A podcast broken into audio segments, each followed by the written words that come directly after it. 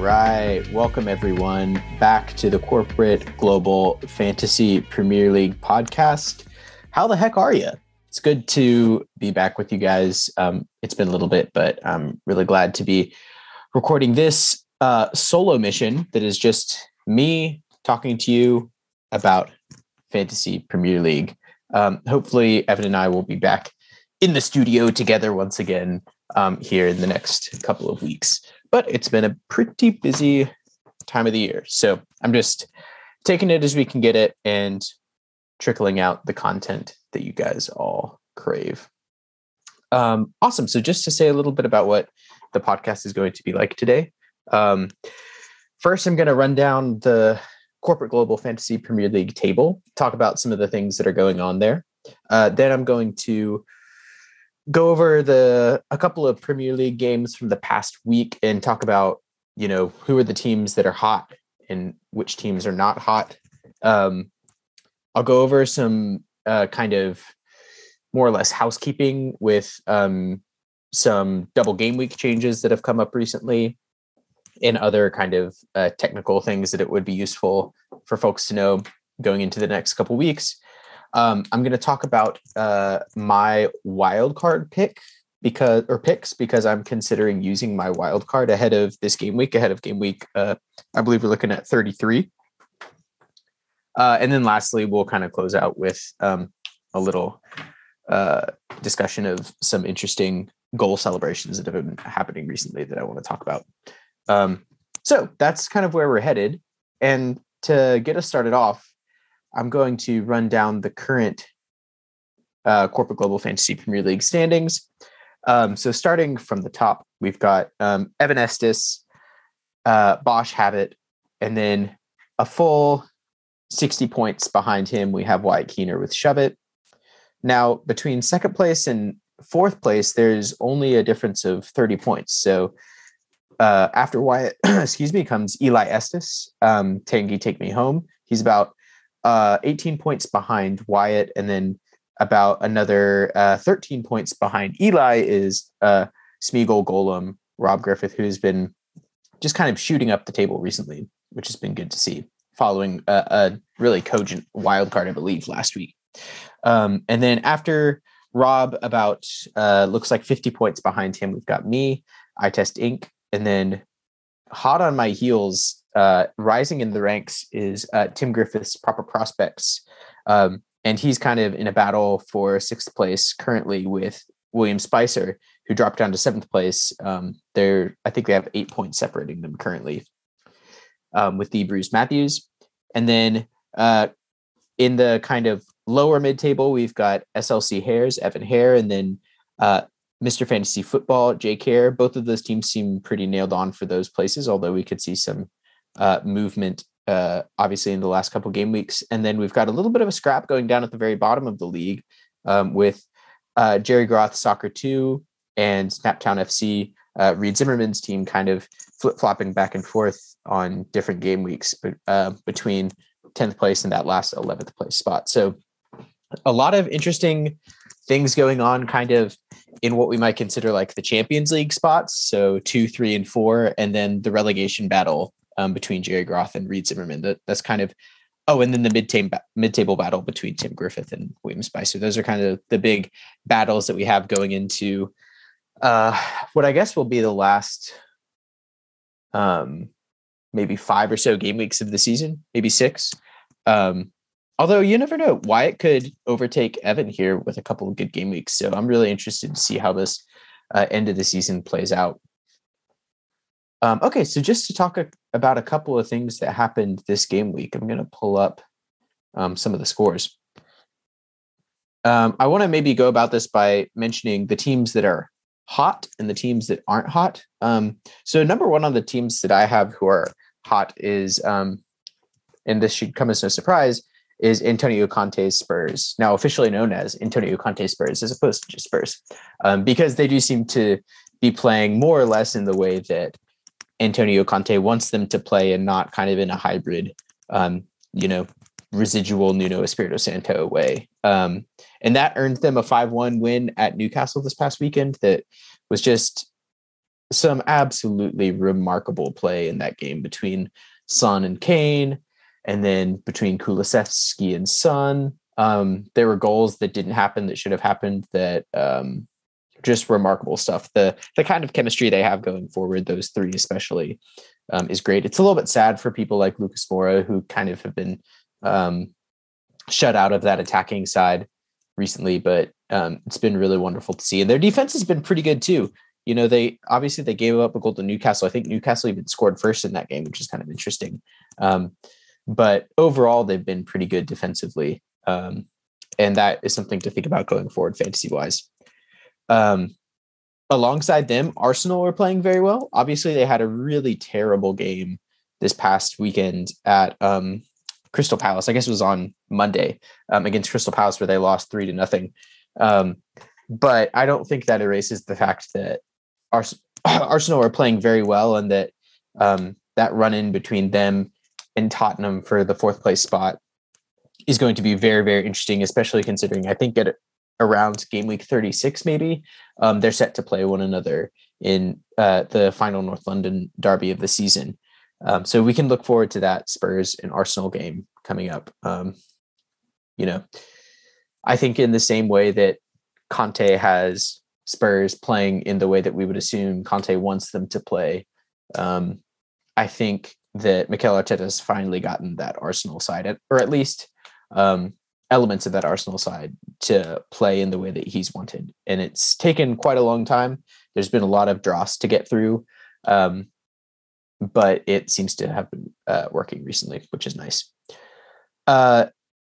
In the same way that we've got two informed teams vying for the fourth place spot, we've also got two informed teams vying for the top spot in the league. I have both Liverpool and Man City on my kind of hot list, and that's partially because of recent Premier League form, but also both of them just won their Champions League games this past week. So Man City beat who did Man City beat?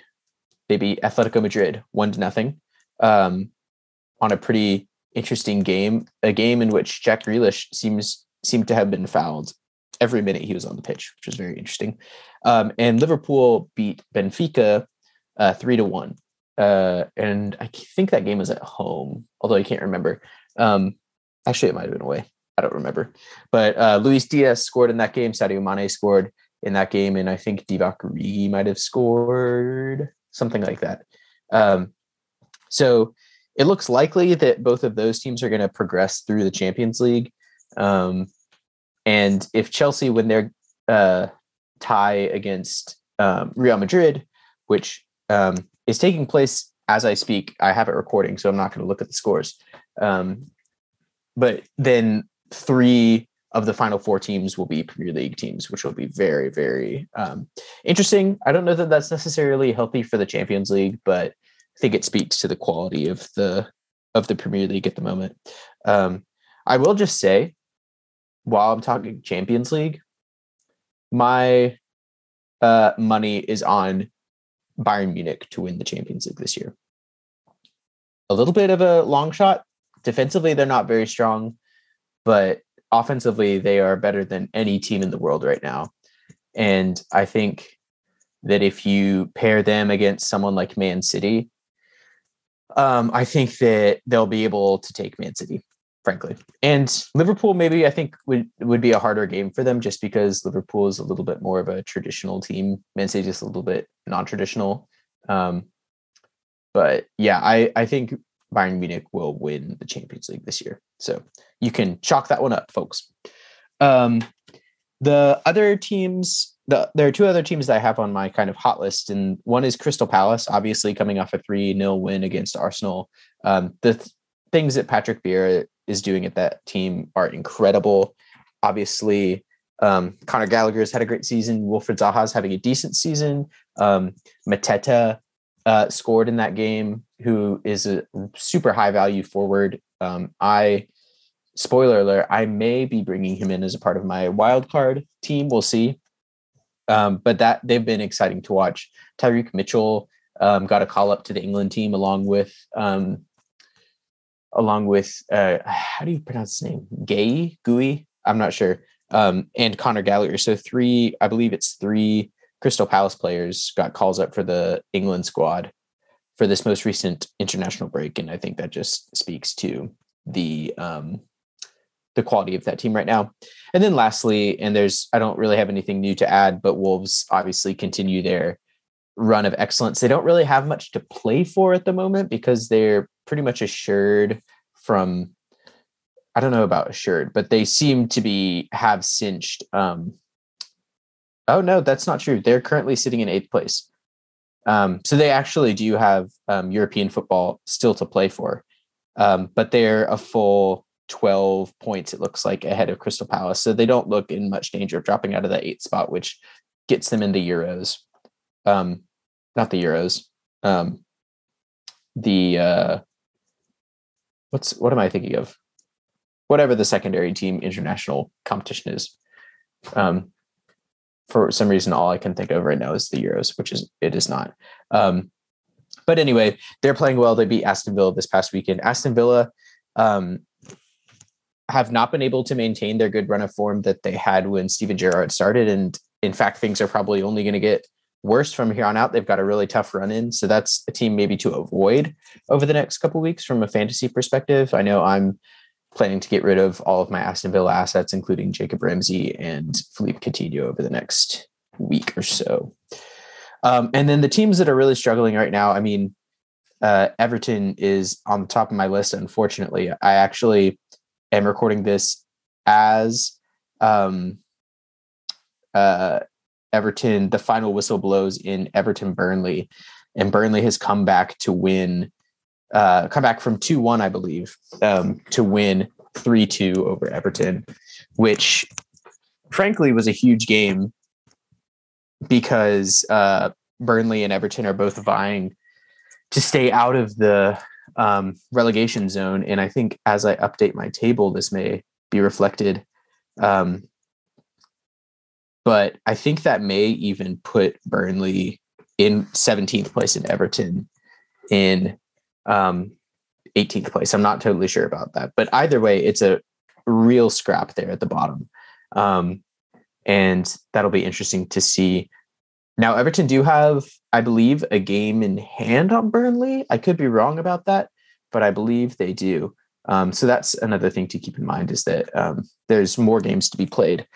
And some teams especially have more games than others.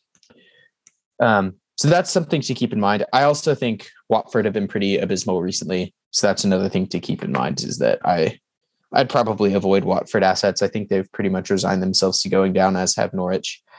It's just that last spot of 18th place that's up for grabs. And I do want to, eat crow a little bit here publicly on my call out of Brentford, because if you remember, at about halfway through the season, I predicted it was going to be Burnley, Norwich City, and Brentford going down, and they've really kind of ripped me a new one on that recently because they beat Chelsea this past week 3-1, which I don't think anyone expected.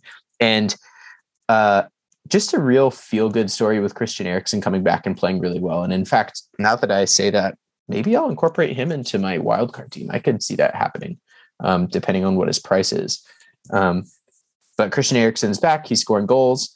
And Brentford seem to have found a kind of a little bit of fight here at the end of the year, which is nice to see. And it's certainly at this point seems like it's going to keep them above the relegation zone. Okay. So with that, let's talk a little bit about some double game weeks coming up. So a couple of these things have just been solidified recently. And so I wanted to let everyone know things to look out for, because of the last few game weeks, there, I think, are going to be 3 and possibly 4 more double game weeks. So, and also some blank game weeks too, I think. But I don't have the information for blank game weeks in front of me, so you'll have to go and look up that information yourself. So in terms of double game weeks, we're going into week 33. No, we're going into week 32. I apologize. And After week 32, we've got week 33 coming up.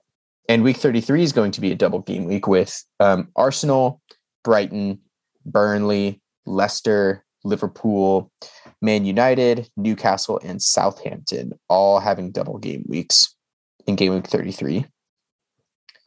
And then there's going to be a couple of non-double game weeks. And then game week 36 is also going to be a double game week. And that is going to be Arsenal, Villa, Chelsea, Everton, Leeds, Leicester, Liverpool, Norwich, Tottenham, and Watford.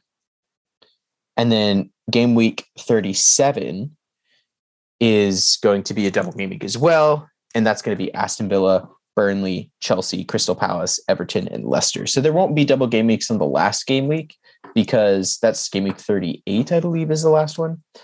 Let me check that. There might be a 39th game week this year. No, 38. And that's because traditionally on the last game week of the year, everyone plays at the same time. So it leads to some real nice drama.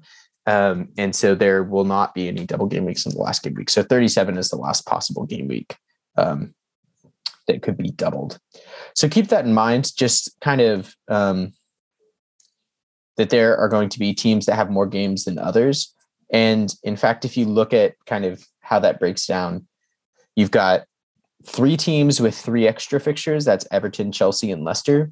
You've got 1, 2, 3, 4, 5. Five teams with two extra fixtures. That's Arsenal, Burnley, Villa, Palace, and Liverpool.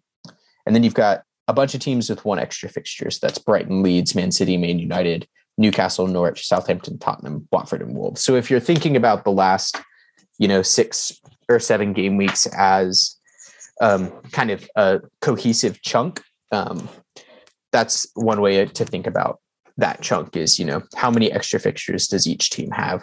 And Brentford and West Ham are the two that don't have any extra fixtures. So that might be something that goes into your thinking. Speaking of kind of taking the last couple of weeks, the last 6 or 7 game weeks as a chunk, I'm kind of thinking about doing that by taking my final wild card this week. And the reason why I think I'm going to do that is, one, my team is not looking very good. So let me go to my team really quickly. So I've got Kieran Tierney, who's injured. I've got Coutinho and Ramsey, who, as I mentioned, even though they have extra game weeks, do not have necessarily good fixtures coming up. I'm looking at Villa's fixtures, and they're decent, but they also have a blank game week on 33. When other teams have doubled. So I'm going to try to get rid of them. And then I've also got, Veghorst, who I brought in for the double game week this week. Some dead wood that I'm trying to get rid of. And there's some players that I really want to bring in. So I'm planning to, at least at this point, wild card this week. And so I'll talk through a little bit of my thinking for that, because I think it's kind of a weird time to try to wild card because you're trying to plan for 3 possible double game weeks, but I think it's doable if you have some principles. And so I'll mention what my principles are. So maybe I'll just read out, maybe this is the best way to do it. Maybe I'll just read out who I'm thinking of for my wild card team. And I don't think this is really giving away, too much, because we've all got such different teams that I don't suspect that, this is going to affect my chances of, for instance, getting into 4th place much. But for what it's worth, here's what I'm thinking. I think I'm going to get the Leicester handcuffs at goalkeeper. I think I'm going to get Kasper Schmeichel and this Jakubovic guy, who is the current backup. And that's partially because they have 3 extra game weeks. And then I'm going to get, and then I will have at the end of this wild card, at least as I have it set up now. Again, I may bring someone like Christian Eriksen in. That's something I literally just thought about now as I'm recording this. So maybe I'll go back and reconfigure some of this. But at least as of the beginning of this podcast, this is how my wild card team would look. So in the back, I've got Doherty, Reece James, Cancelo, Laporte, and Javier Manquillo. In midfield, I've got Saka, Kulusevski, Brownhill, Salah, and De Bruyne. And then up front, I've got Kane, Mateta, and Cucho Hernandez. So I'll say a bit about what my principles were in picking this team. And my principles were these, basically two principles. The first is I wanted to bring in teams with extra games as much as possible. So that's kind of where the Schmeichel came in. That's kind of where the Doherty came in, although both those players, especially Doherty, is playing really well. And then the other principle was I really wanted to bring in players who had something to play for. I feel like that can be really important at the end of the season. If you, it's kind of a phenomenon, and it's more or less a cliche of the end of the season to say that certain teams are on the beach, right? That they don't have much to play for. So they will more or less like phone in performances. Now, whether or not that actually accurately represents what's actually happening on the field is another question, but it's definitely a way people think about the end of the season in particular teams. And I tend to like to have players from teams who have something to play for. And it's also more fun just like, because I'm more likely to be watching those games. Like I'm probably not going to watch many Brighton games for the rest of the season or West Ham games. Those are teams that I consider to be more or less on the beach at this point in the sense that they don't have anything to play for. And I will be probably watching a lot of Man City games. I'll be watching a lot of Tottenham games. I'll be watching Liverpool games. And I'll probably be watching Leicester games and Chelsea games too. So those are things to think about is, I like to avoid players from teams who are on the beach. I like to gravitate to players who have something to play for. So that's kind of how those two principles, the having extra games and then, being from teams that have skin in the game at this point, were kind of they weren't determinative wholly, but they were kind of informative to the way that I thought about putting this together. So a couple of things to note about this team that I'm thinking about. One is I, at least in its current iteration, don't have Trent Alexander Arnold or Andrew Robertson. And that's something that I am a little bit ambivalent about. But another thing that I really wanted was I wanted to have De Bruyne and Salah in my midfield. I considered a version of this without Salah just because his form has been a little bit off. He's been playing a lot of soccer recently, but I think, wiser heads prevailed in the sense that it's worth keeping Salah just even for a kind of insurance policy.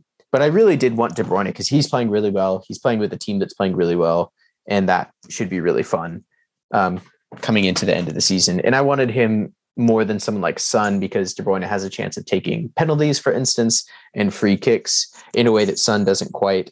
And even now with, the advent of Kulusevski at Tottenham, I think Son's getting a little bit less of the pie these days.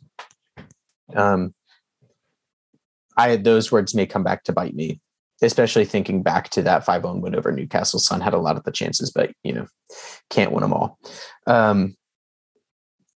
So I'm going to have De Bruyne and Salah in the midfield. And so that kind of necessitated downgrading at defense or defense.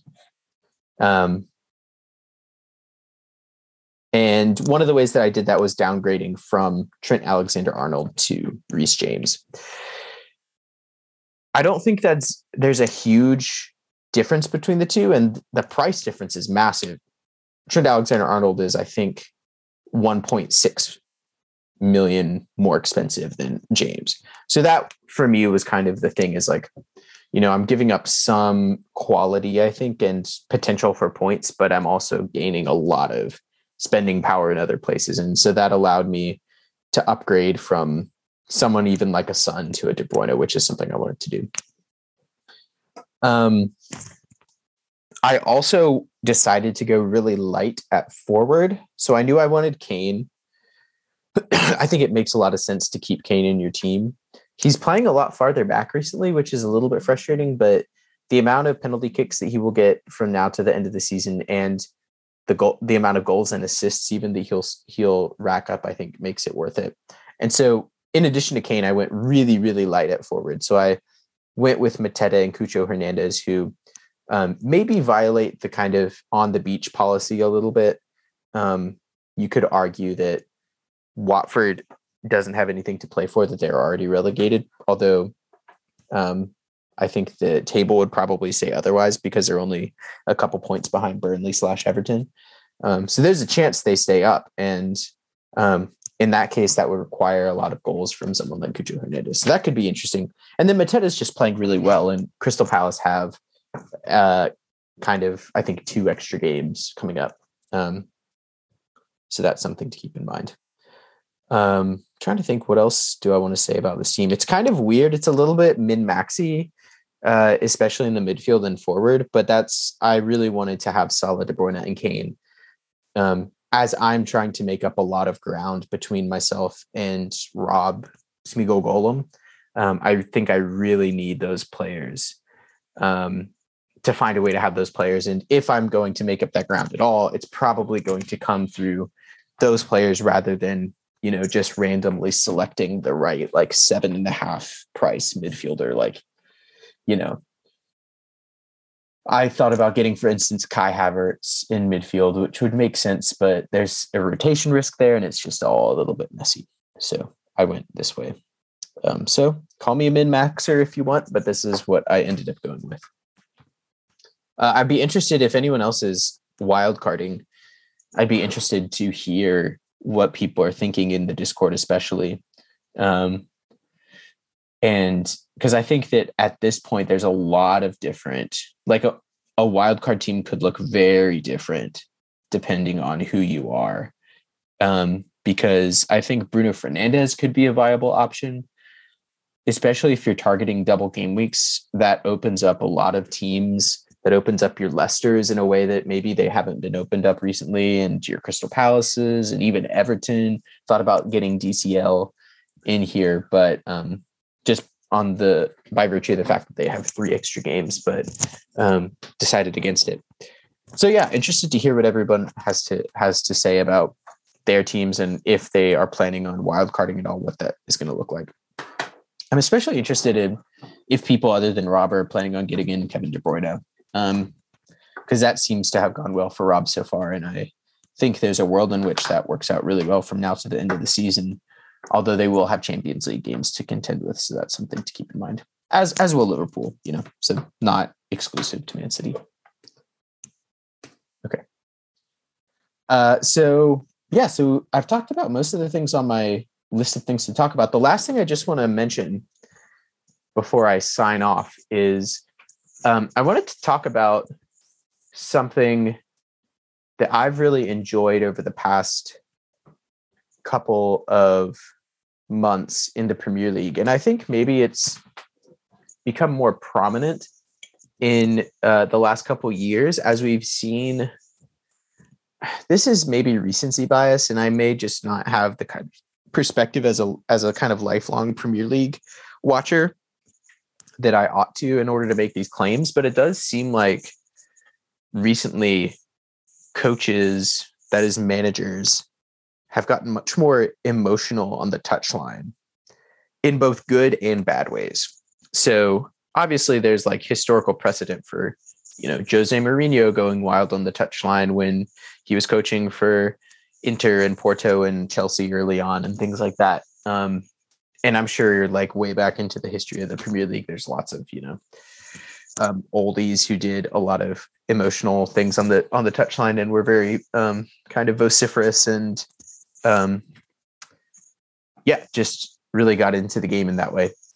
But it seems like with this kind of crop of coaches that we have, there are particular coaches who really gravitate to that. And we have a lot of those coaches in the Premier League right now. So Thomas Tuchel is one.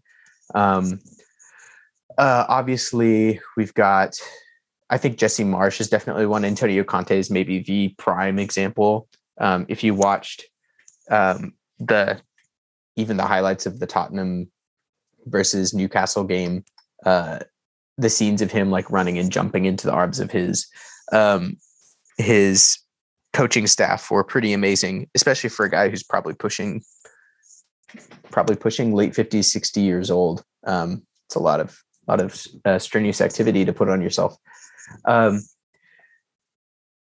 So I think this is mostly a good thing in the sense of, you know, coaches, I think, are increasingly acting as avatars for fans themselves, right? They're reacting to the game in the way that a fan would, and not necessarily just doing the kind of Marcelo Bielsa or Patrick Vieira thing of like sitting there and just letting the game happen and not getting super emotionally invested. They seem to be very emotionally invested in the games in the way a fan might.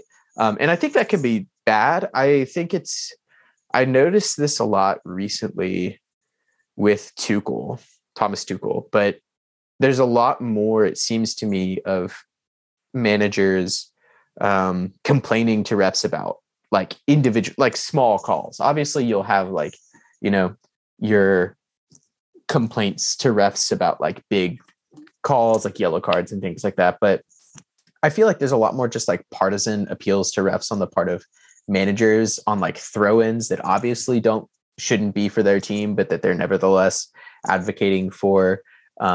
Free kicks, you know, complaining free kicks that obviously should be free kicks, these kinds of things that I think it's a little bit unbecoming for coaches to get into, frankly. And so I think that's maybe a little bit the dark side of this emotional coaching style. But I think overall it's a good thing. And one of the things that it has led to, and this is why I wanted to talk about it, is we got a really good example of my favorite, I think my absolute favorite kind of goal celebration this weekend with the Antonio Rüdiger goal against Brentford. And that celebration is one where the player who scores goes over and like runs over and kind of points to and hugs the manager on the touchline. And it's just like a really interesting moment. And it seems like a variant of a more common and also another goal celebration that I really like, but a variant of the celebration where the goal scorer will, rather than kind of going off into a corner on their own and celebrating and having everyone come to them, they'll point to and go over and celebrate with the person who assisted them. So this happens a lot with Son and Kane. Interestingly, more with Son doing it, acknowledging Kane than it is with Kane and acknowledging Son, funnily enough. And it happens a lot with like Liverpool players as well. Like you'll have oftentimes, you know, your Sadio Mane's or your Luis Diaz's going and acknowledging the set cross that Andy Robertson or Trent Alexander Arnold whipped in for them. And this is, I think, a really cool celebration, is like just acknowledging the importance of the whole team to creating this. And so that's kind of why I think the coach's version or the managerial version of that celebration is so interesting, because to me, what it says is that, you know, in the same way that going and pointing to the person who gave you an assist says like, oh, you made this happen. I think going over to the coach, pointing to the coach, running over and kind of celebrating with them and hugging them says like, oh, you made this happen, in a way like saying, you know, your 3 center back system that has us, you know, sit deep and hit them on the break with explosive play from our fullbacks and kind of a false 9. You made this happen with that formation, and your kind of tactical analysis is what brought this about. And I think that's just kind of a really funny thing to happen. Obviously, it's probably overreading things a little bit. It's probably more just like maybe they had a conversation about something previously, and it's a callback to that something we're not privy to. But as a spectator, that's how it reads to me, is like your tactics made this happen in the same way that an assister's assist made a goal happen. And I think that's a really funny and interesting response to a goal, is like, you know, acknowledgement of the tactical genius that led to it. And I think it plays into this idea of managers as kind of like masterminds who, especially of the like Pep Guardiola style, who are just kind of moving pieces around and whatever. I think that's really funny. Okay, I think that covers everything for us today. We talked about the Premier League table, or the Corporate Global Fantasy Premier League table. We talked about the Premier League. We talked about double game weeks. We talked about my wild card, and we talked about goal celebrations. So I think that's everything that I wanted to cover. If anyone has any questions about anything, feel free to let us know in the Discord. I'm looking forward to watching some games this weekend, especially. So looking forward to seeing you all there. I will see you later. Bye.